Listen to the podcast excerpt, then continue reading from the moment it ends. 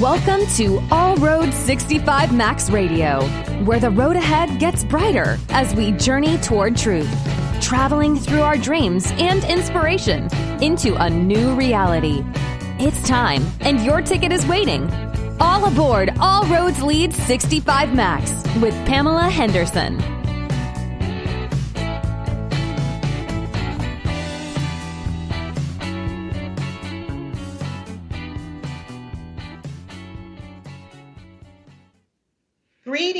Thank you for joining me on BBS Radio, All Road 65 Max. I am your host, Pamela L. Henderson. My focus is my mission statement to help create a quality of life through social growth, inspiring Jews to become leaders by establishing partnerships with corporations, nonprofits, donors, sponsors, volunteers, the community, and abroad. Please join me every other Tuesday at noon on BBS Radio, All Road 65 Max. My special guest today is Mr. Norm Wielsch. As a police officer for over 25 years, Mr. Wielsch witnessed his share of trauma and would later fall into a downward spiral following his own diagnosis of PTSD. He served eight years of a 14 year sentence on corruption charges and emerged from federal prison determined to help others, particularly first responders, to help heal from trauma. Mr. Wielsch also has a master's degree in law enforcement management and is an expert in law enforcement tactics, criminal investigations, pursuit driving, high risk search warrant service, PTSD, and the police culture.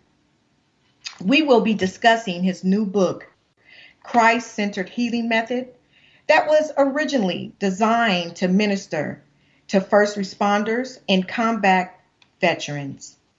It is also appropriate for counselors, pastors, chaplains, and anyone whose lives are or who have been impacted by trauma. At last, thank you for this interview chance, Mr. Wielsch, and welcome to my show. Uh, thank you for having me. You with me? Yes, I am. Thank you for having okay. me. so how are you doing today? I'm doing very well, thank you. I'm blessed. Oh, absolutely. So I'm going to get right into it.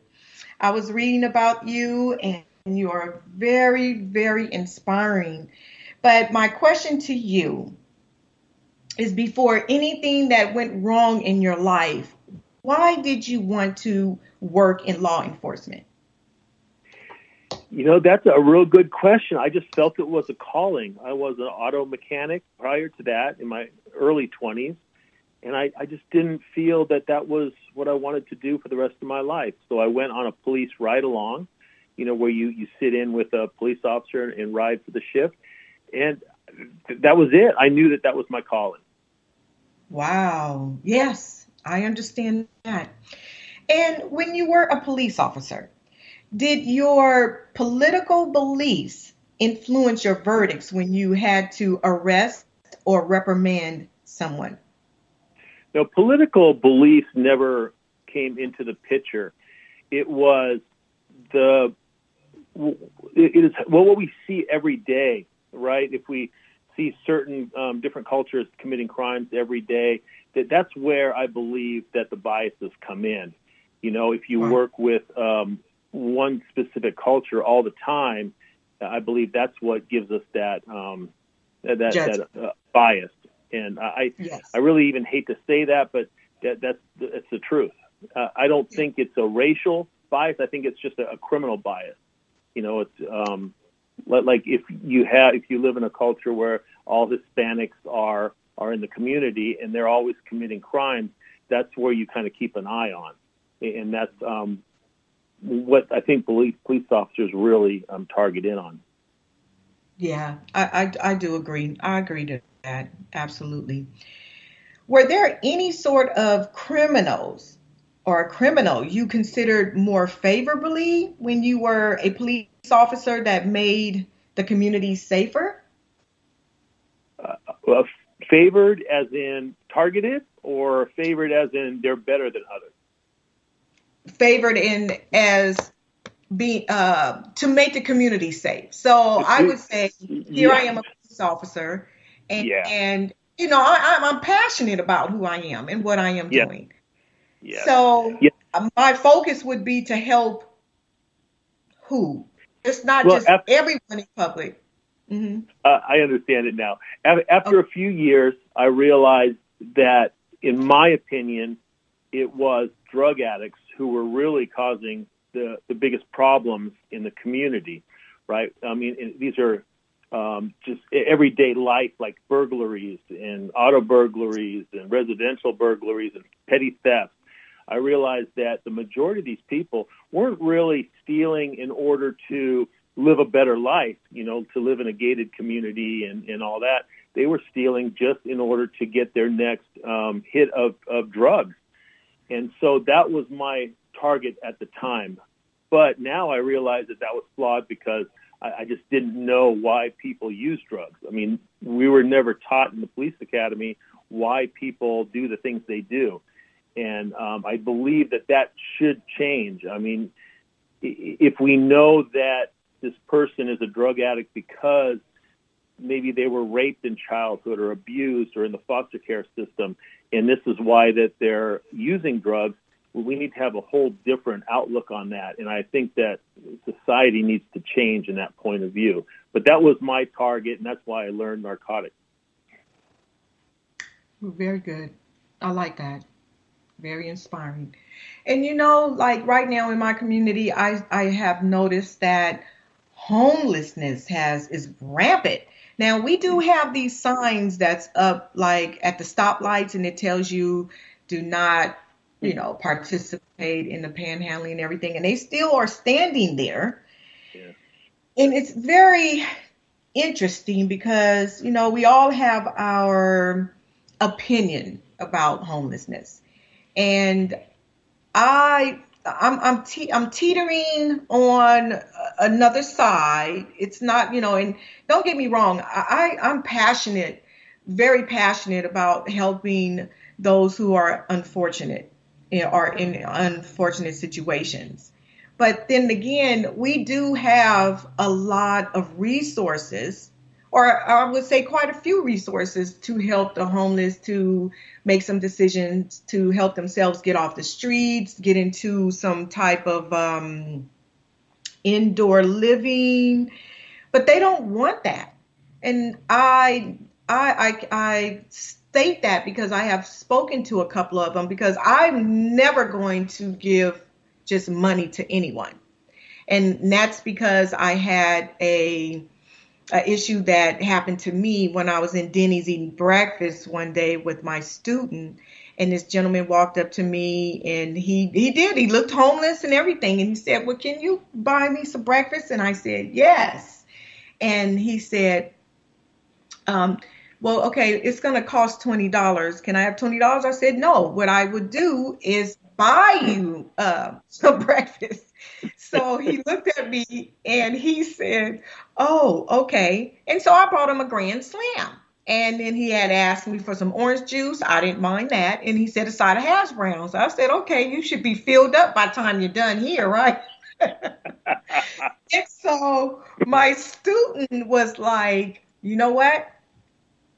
He he is something about him I don't like. I don't think that he needed any money because I was looking at his shoes. I said, "You looking at his shoes?" So she said, "Yeah." And she said, "When you're homeless, I mean, it's like everything about you is going to show that you're homeless, or there's certain things that you would not say." And I said, "Well, you know, I didn't look at it that way. I was only looking at him, and he was stating that he was hungry." So as we finished eating our breakfast and everything, and as we walked out of Denny's, this same man was getting himself into a Benz. oh and my, God! Was like, no, he didn't. No, he's not getting into a new Benz. And so I, I, I proceeded to approach him, and, and and he was all like looking at me strange and everything. And now he got like two, three different Denny bags from, I guess, him going around the tables and asking people and everything. And I had told myself, never again. Because yeah. what I do now is if I want to, you know, buy you something, I would do that myself, no problem. But I have the resources through my foundation to direct them to get help. And people do have these resources. So that was that was um that was interesting. No, you touched on a real you touched on a real um, unique situation where I don't really see any answer to it because it has to be a multi-prong approach, right? I work at a residential treatment facility and we get homeless guys in all the time. And the next day or two days later, even though we give them a bed, we give them three meals a day and, and new clothing, they they walk away. They don't want to live under the rules that that we have. And this is the biggest problem is is the mental health of of these people. Usually, yes. there are some multi different diagnoses that that comes into play, right? Just not a drug addiction, but schizophrenia, bipolar, and all these things. And when they're homeless, they can't get the correct medication, tr- correct treatment to, to keep them thinking properly. And so when when there's mental health issues, there's drug issues. It, it, you're right. It's really not. They don't want to, to come in. They don't want to do it because they want to live on their own. And until we change the way we look at mental health here in the United States, I, I don't think that anything is going to change. But you did the right thing. Don't give them money. And that's what I do too. I'll just drive over to McDonald's. I'll, I'll buy a couple meals and give it to them, and they would rather have the money to buy drugs or alcohol. Right, right. That is so true. That is that is you're you're absolutely right. And one thing that I am passionate about, and my focus through my foundation, because I mentor girls 12 to 24 years old, oh. and I believe that mental illness and behavioral problems are two different issues. Now, even though they have similarities, they are still two different issues. Yeah. And behavioral problems you can change, you can help change towards social growth. And that is where I teach the customer service skills because customer service skills is the essential part of being any profession that you want to pursue. And also for regarding bad behavioral prom, uh, um, issues such as, you know, um, truancy, family problems, um, domestic violence, and foster care. Um, I come to find through the experience with my daughter going through court and everything pertaining to my grandson is a lot of girls have these issues with behavioral problems and they're not a mental illness, they are bad habits.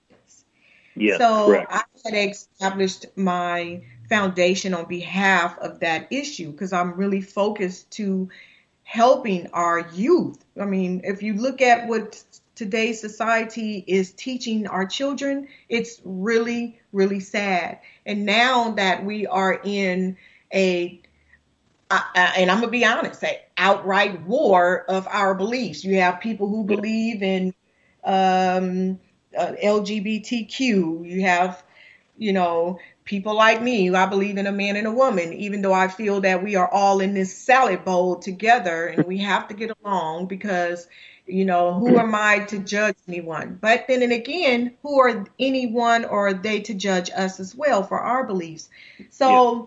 this is going to be interesting. The, uh, the, the, the, the coming up campaign of voting is going to be interesting and everything. So, I'm praying for us. We got to get through this because even though we're not in a war initially, but we are in a war.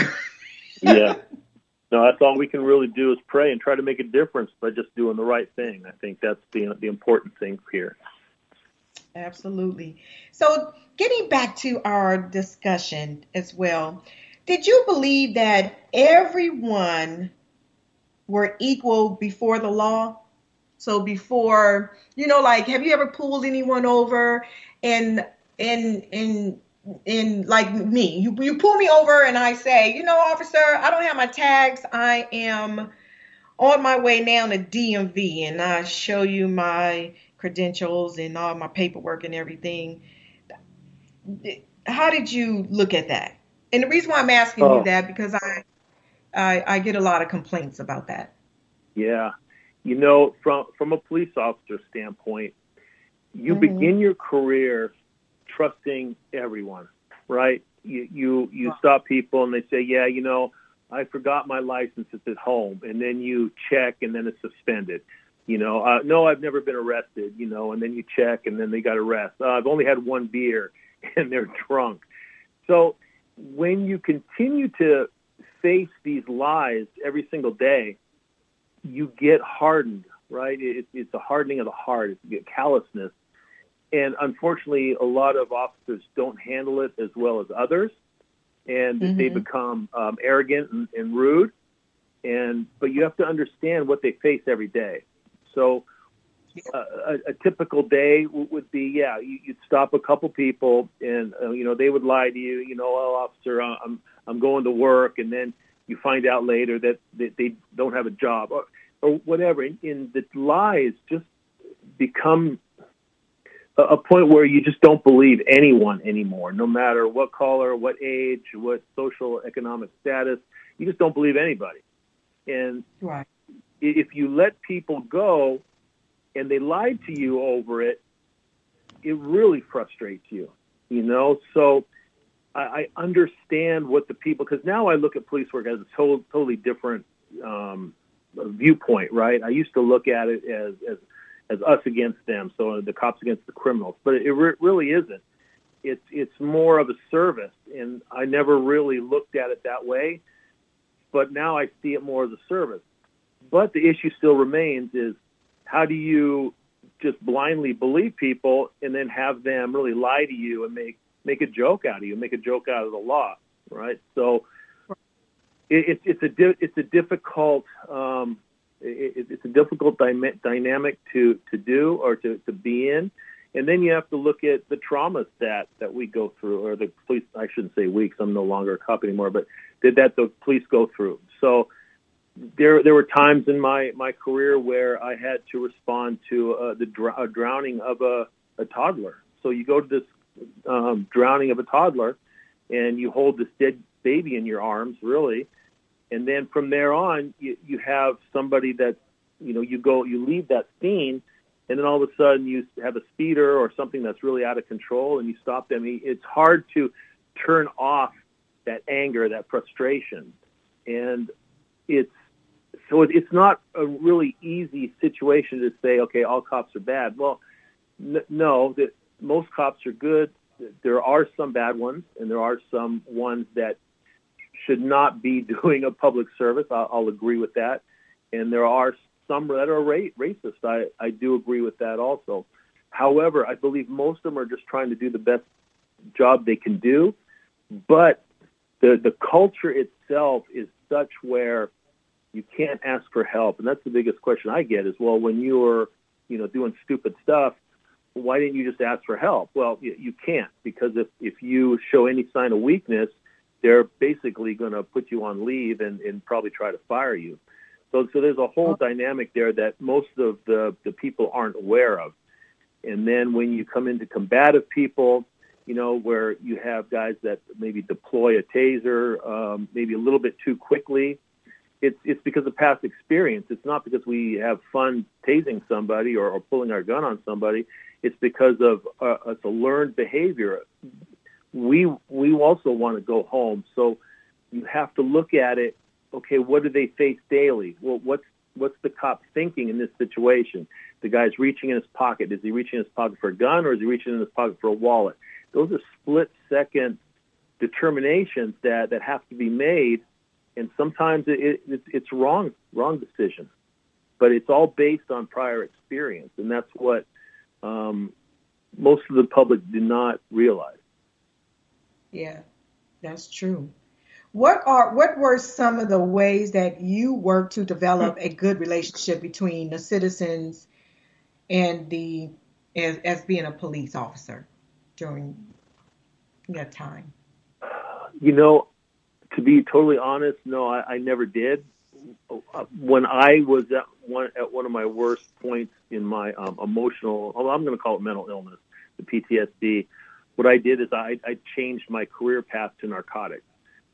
So I wasn't exposed to the daily grind of death and, and um, child abuse and elder abuse and and, right. and stuff like that. Um, I went to narcotics, which is more proactive, so you can have more of an impact, I believe, at the time. So we didn't have to deal with calls for death and, and calls, you know, going to a suicide or stuff like that. We would all be proactive things.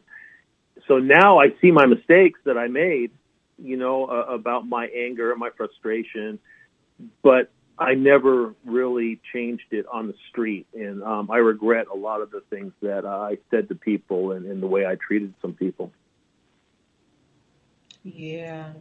What is PTSD trauma, and how can someone develop this disease? Well, it's post traumatic stress disorder. Some people are calling it post traumatic stress injury right now.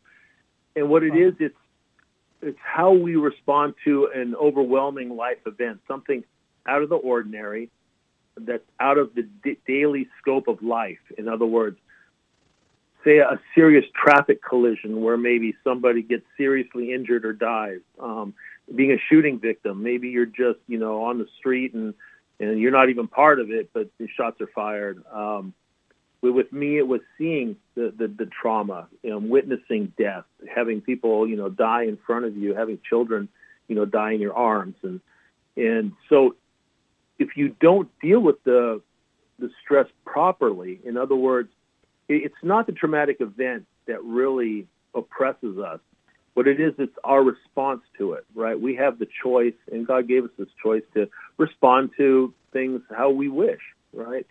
And when we respond with forgiveness and understanding, it, it has a tendency to process in the brain differently. In other words, it doesn't bother us as much. But when we bury those emotions, ignore those emotions, that's when the brain goes unprocessed, and that's why we have nightmares and um, intrusive thoughts. And I was having nightmares, and intrusive thoughts for years, and that's what started the opioid addiction. Is I was just trying to numb my emotions by by using the medication.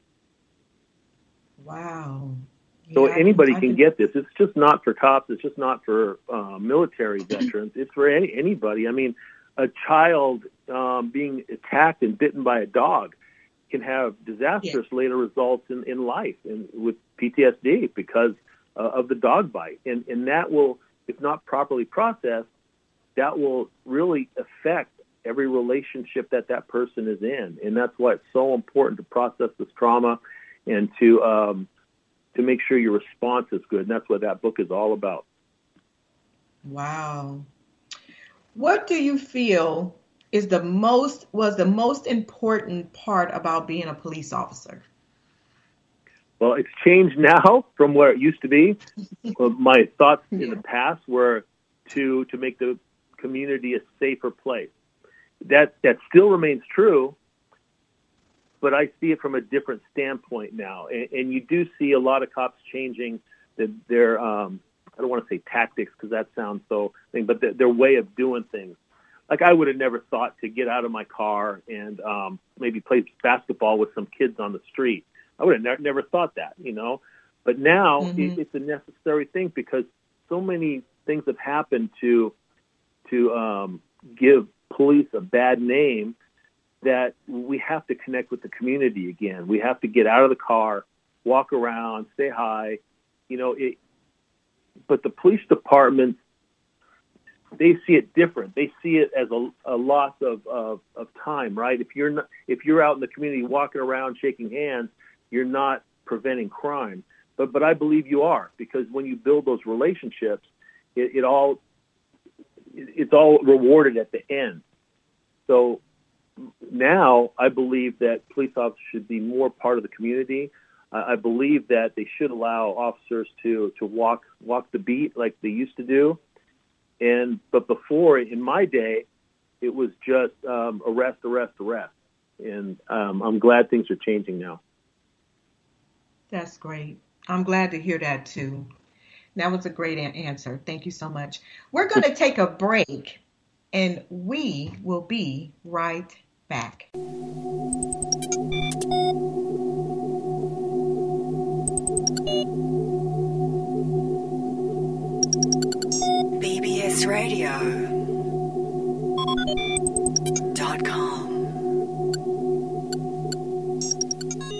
Greetings and welcome back to BBS Radio, All Road 65 Max. I am your host, Pamela L. Henderson, and with my special guest, Mr. Norm Wielsch. So, getting back to our conversation, Mr. Wielsch, you have a inspiring story. I read a little bit about in 1998 you were diagnosed with neuro, neuromuscular disease. And after more than 30 surgeries, you became addicted to opioids. If you don't mind, can you tell me how that affected your life and how you came out of that darkness? Well, that was after I was diagnosed with PTSD. So I was already suffering with um, depression and anxiety and panic attacks and nightmares.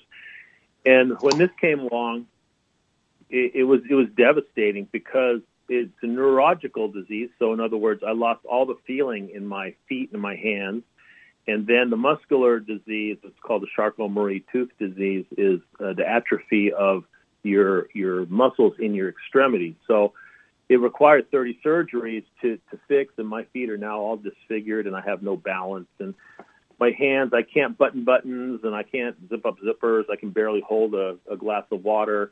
I mean, it, it was a devastating disease, and and for someone in, in especially a first responder, it, being a first responder, being a cop is is not just a job; it's it's your whole identity, and that was going down the tubes.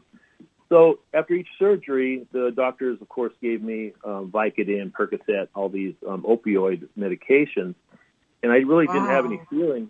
I didn't have any feeling in my feet when they did the surgeries, but what I found after a while was that the opioids numbed my emotions. In other words, they made me feel better for a little while. In other words, I didn't have to feel those those negative things that were going through my mind, and it quieted my my mind down.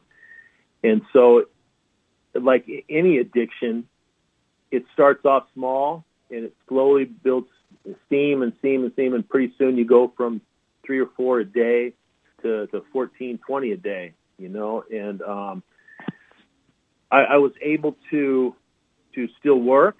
So I, it wasn't. It's not like heroin or fentanyl where you're just you know sleeping the whole day or anything. And I was still able to get promoted, and I got um, promoted to a narcotic task force, and which was a hypocrisy on its own right there. But it it really did help me get through a lot of my PTSD issues. Now, not properly, right? I mean, it really caused havoc in my life where um, I was keeping secrets and um, I was trying to hide everything from not only my coworkers, from my bosses, from my wife and family. So I'm not trying to say that the the, the pills helped me. They just temporarily gave me a, a better feeling, and that's how I can really understand what these drug addicts are going through because I, I felt the same way. So the drug addiction really caused me to make some really poor decisions.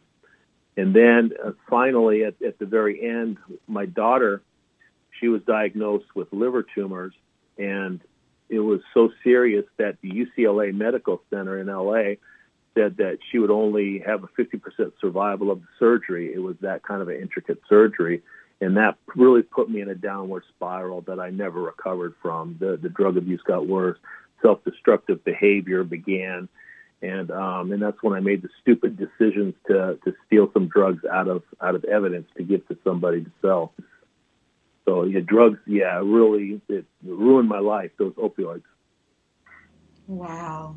And how is your daughter doing now today? You know, God healed her. When I was out on bail, um, somebody introduced me to God and um, told me the gospel. Um, I came to Jesus, and um, the congregation started praying for her. And before I had to go to prison, God healed her. It, the doctors oh. never seen anything like it before. They said, you know, where all these tumors were on her liver are all clean, clean tissue now, and they don't know how to explain it. But I know how to explain it. God healed her. God knew. See, after seeing all these bad things in life in, during the police career, and, and this goes the same with fire department, um, you know, hospital, doctors, and trauma room. You, you see the worst of the worst, right? And it's hard to believe that there's a good, caring, loving God out there. But so God knew He had to move mightily in in my life, and He did. And that's when I first started to really believe in God. Was on fire for the Lord. Praise God. Amen to that. That is that's a blessing. And I, I, I that made me feel better because I'm such a empath. Everything affects me, even with my girls. I try, you know, when they have issues, I feel like I have issues. Yes. So I try to, even though I console with them, but I also am such a positive person. I try to help them get over that hurdle of being in that, you know, that yeah. emotional depression and everything. So Yes, I, am I'm proud and glad to hear that so much. Uh, thank so you. tell me, you have a new book out, Christ Centered Healing of Trauma, Healing a Broken Heart. And just the name of what it identifies with of healing a broken heart. Now, I can say for myself that I had experienced some trauma and it was just from me going through some things um, with my daughter in court and the after effect of after winning uh, custody of my grandson who is now 14 and an A student, bless his heart. Mm. And that issue just like had torn me apart, not necessarily just from my daughter's issue, it was the issues of the injustice that I was served for fighting for those 10 years. And it, it and it did it did affect me. It did. My I, you know I just now I'm starting to learn how to trust a little bit more, but I have yeah. some trust issues going on. oh yeah, yeah. You know, life so, is difficult. You know, Jesus promises that. Hey, life is going to be difficult, but we have the choice to to how to respond to it, right? But because we're we're of this world, because we're a flesh, the way we respond to things is with anger and resentment. You know, and the way we deal with that anger, resentment is to isolate or you know drink or or use pills or maybe shopping, eating, not eating, sex, you know, whatever.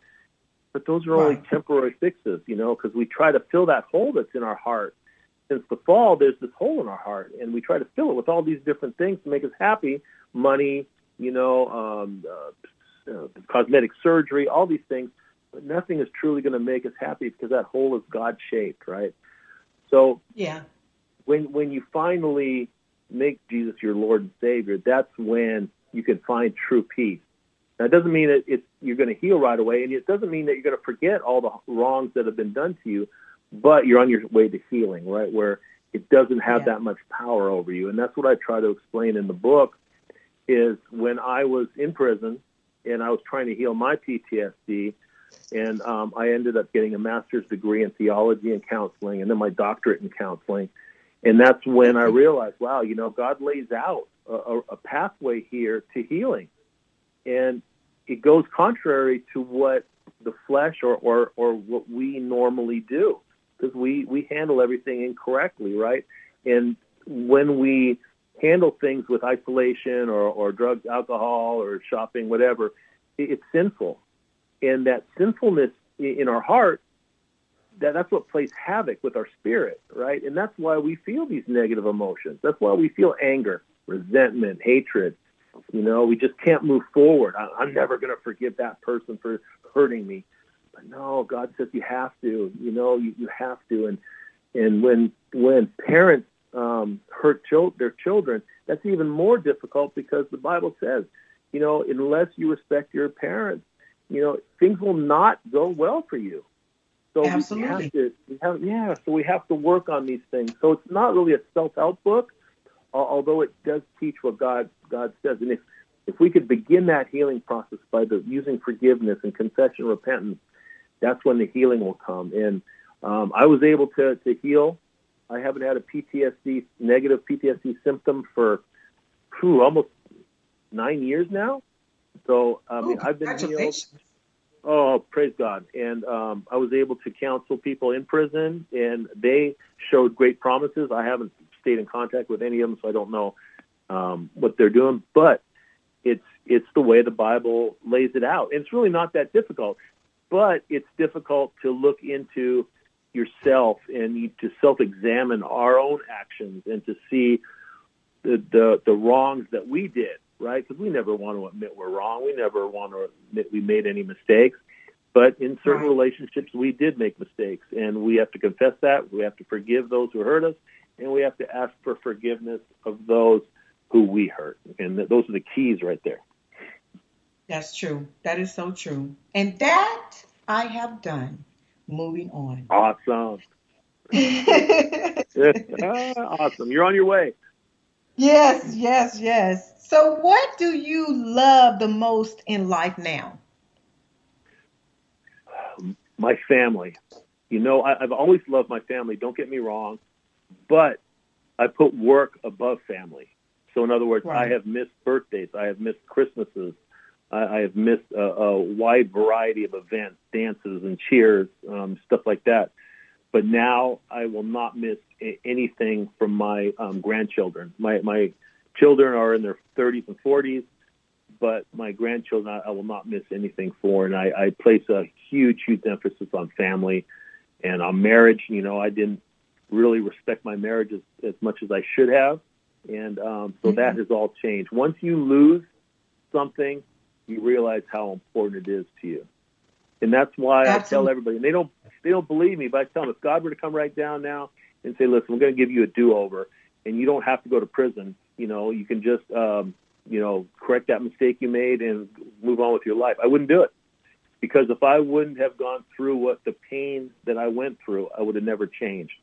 And now I'm a changed person. I'm a compassionate person. I like myself, and um, I, I like my values now much better than in the past. And that's why I want to try to help people, not just cops or first responders, which would be great if I could, but I really want to help people overcome the, the, the oppression that um, our woundings lead us through. And that's one of the reasons why I became a chaplain. So I'm also working as a chaplain right now and an addiction counselor. Oh, hey, man of that. Yes, that was my next question because I was going to ask you to tell me about the men's residential treatment facility.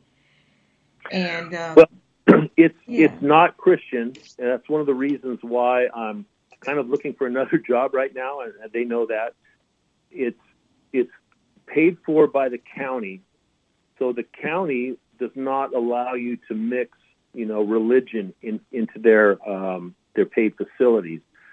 So right. I can say higher power, but I can't say God.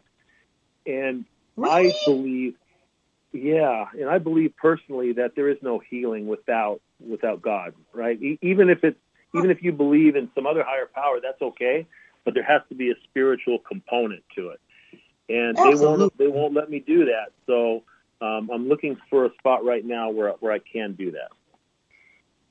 Yeah, that is true. I, I, I you know, I was just talking to my husband about that the other day, and I was like, with so many changes in our schooling, our schooling for our children, we do. God does need to be back into our schools, in our homes, our churches. I mean, yeah. everywhere because we're losing it. We, yeah. are, you know, we are losing it, and and I do agree with that. So yeah, I wish you good luck on that. Uh, thank so you. what is your approach when consulting someone who has experienced some of these bad behavioral or have some of these mental issues that's going on?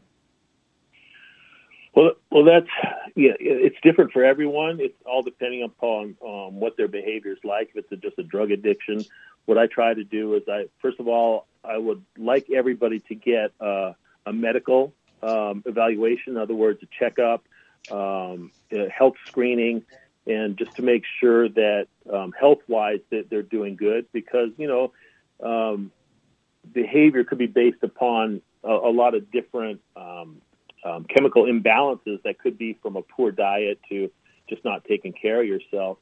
And then I, I really suggest that everybody get a mental health evaluation, which is really simple. Um, if you see a, a doctor, and they'll set you up for that, and just to make sure that even though you might not think you have anything, which is great, but you know, it doesn't it doesn't hurt just by talking to somebody and seeing because most of us are broken. I'm going to be really honest. Most of us are broken, yeah. and this Absolutely. is why I, I wrote the book. Is because there's so many people, not just cops, firemen, but whatever, military guys. It's it's everyday people, just like you went yep. through. Uh, I, I know men and uh, and women that have been through nasty divorces and can't let it go.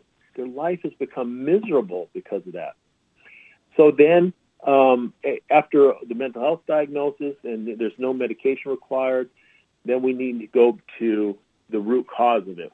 There's always a root cause to our behavior, and whether um, whether it be prior trauma, whether it be a learned behavior like you alluded to earlier, that sometimes it has nothing to do with drugs, it has nothing to do with mental illness. It's just a a learned behavior. If you grow up in a, a drug trafficking family, of course that's you think that's normal and you think it's okay because your parents did it, your uncles do it, your aunts do it.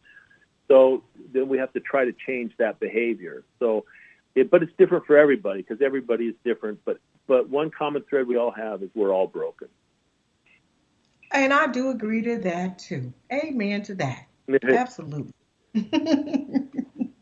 so tell me, what outcome matters to you when you are advocating?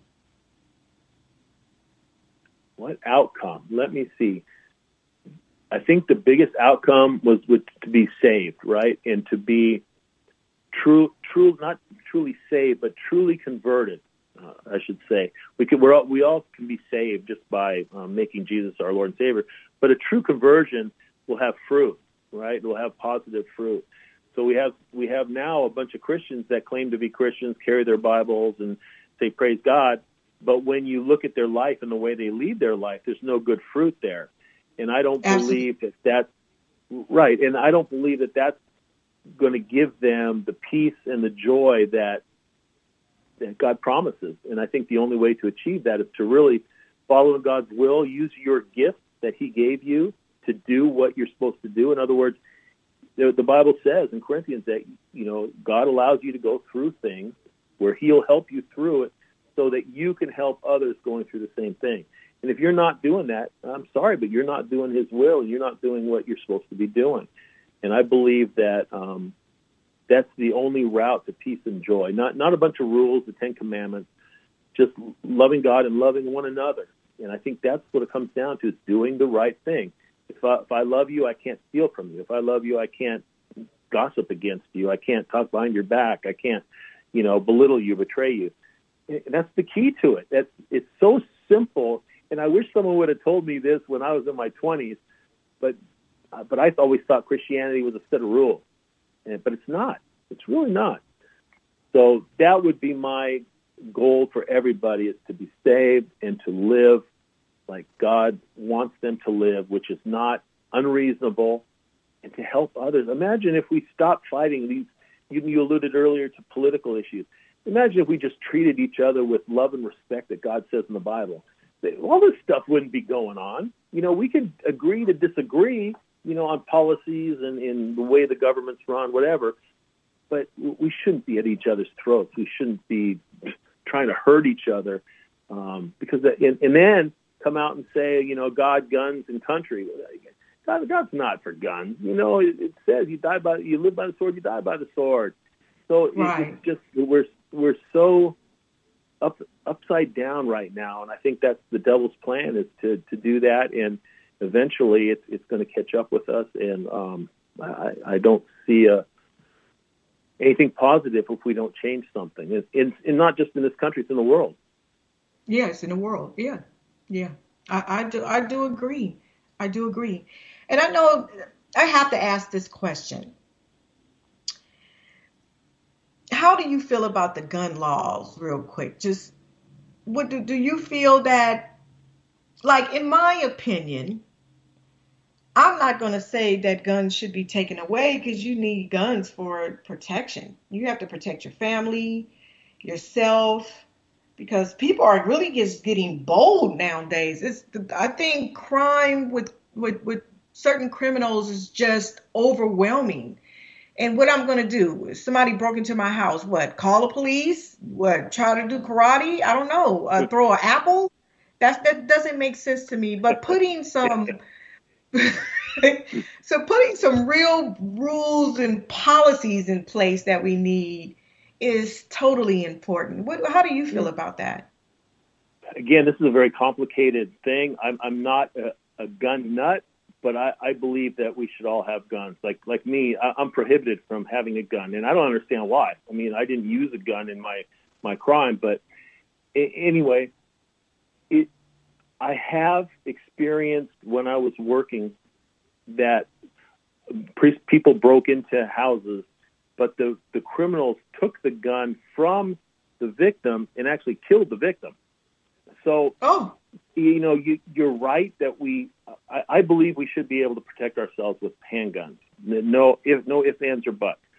But I believe that there should be some type of training involved with it. I think that you need to yes. know how to handle the weapon, how to shoot it. I mean, it's a minimal four-hour, six-hour course. I mean, I don't think that's unreasonable. I also believe Absolutely. that these um, background checks should be done, and I do not believe that in, that anyone should have a, an assault rifle, AR-15 assault rifle, for any reason. Wow. I mean, it's a it's okay. to kill people. There's there's no you can't go deer hunting, duck hunting with a with an AR-15, and I believe that um, even if we were to allow AR-15s, which you know, I mean, it's quite possible. I think the gun laws need to be stricter. For instance, in my crime, um, 28 grams, so one ounce of methamphetamine put me in prison for 14 years. One ounce, just one one Ooh. ounce, 14 years. So, but I, I could have a gun, I could shoot somebody as long as I don't kill them. I would probably do five, eight years. You know, it just it doesn't make sense, right? So our our, right. our laws are not keeping up to date with what's going on. Now, drugs are bad. I'm not trying to advocate legalization of drugs or anything like that. But what I would suggest is that you commit a crime, you commit a crime with a gun, it's an automatic 10 years. That, that's it, period. It's, it's no ifs, ands, or buts. You know, you, you, as a felon, you possess a handgun, it's 18 months in jail. You know, well, wait a minute. You know, you want to get guns off the street, you want to stop these gun crimes, why don't we make it another 10 years? You know, so once these gun laws tighten up a little bit, I think things may change. But again, it's it, it's not the guns really. So I agree a little bit with the NRA. It's the people. So we have such a. I do agree. I do agree. Yeah, it, you know, it, it's a social issue more. We we need to have more programs as youth. We need to to have more programs of keeping um, families together when you have so many homes that the, the male is in prison and the woman is working two, three jobs. Of course, they can't watch over these kids, you know. When the gangs provide more love and affection than their families do, you know, who, who are you going to go to? You, you know, you can go home. You're going to go to these, these um, gangsters, and pretty soon that you start going into the lifestyle. And it, it's a huge, huge issue. So yes, I believe pe- people should be able to have guns to protect themselves. I think there should be training. I think the gun laws should be really strengthened, you know, to where it's at least equal with the drug laws. I mean, uh, I've seen guys, you know, when I was in prison that went life sentence for like less than an ounce of crack cocaine, and that's crazy. That's just yeah, that's crazy. totally crazy. Where you could you could shoot somebody, rob somebody, and, and get five or eight years. So we have to revamp I think, the entire criminal justice system. Uh, that's just my opinion. Yes, absolutely. Thank you. Very I'm, I'm baffling. That was, that, that was absolutely. Yeah, no. Yeah, there, mm-hmm. there's so many racial um, discrepancies, and, and it's just it's it, it was a good system, but now it's it's just antiquated. Yeah, that is so true.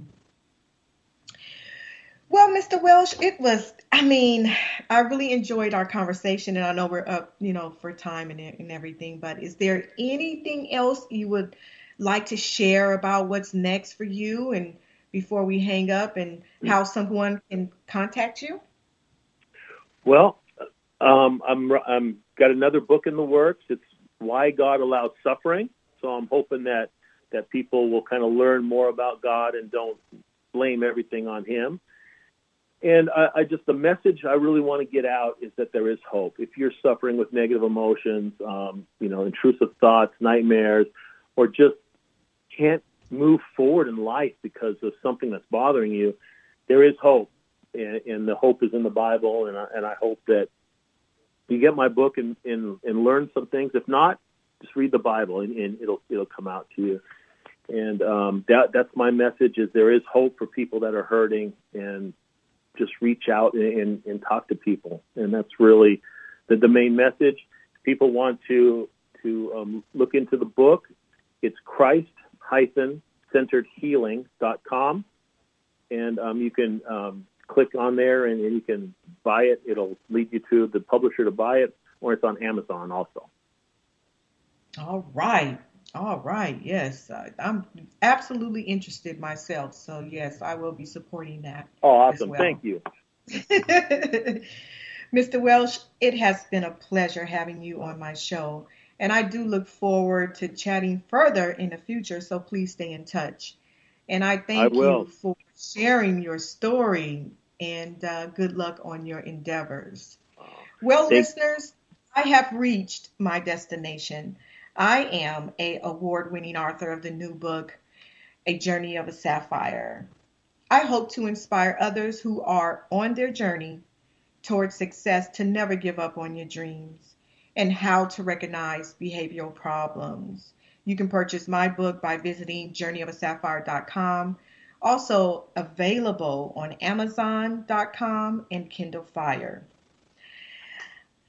We have so much controversy about race, but I believe in diversity. I am against racial injustice, and I am unapologetically going to focus and remain who I am today. Hmm. Praise God. I believe that all lives matter, not just hmm. one culture. We all matter because we are in this salad bowl as a mixture hmm. of colors. So God bless us all. Well, readers, I leave you with this quote, and let me be clear. No one is above the law, not a politician, not a priest, not a criminal, not a police officer.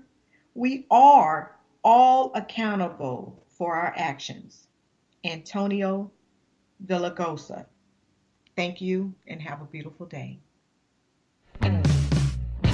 Thank you for listening to All Roads 65 Max Radio with Pamela Henderson. Join us every other week on Tuesdays, 11 a.m. Pacific Time, 2 p.m. Eastern Time on BBS Radio Station 1. And please visit allroads65max.org and become a volunteer or sponsor and be the change you want to see in this world. With your help, we can make a difference in our society and uplift those who so desperately need our help. Thank you for tuning in.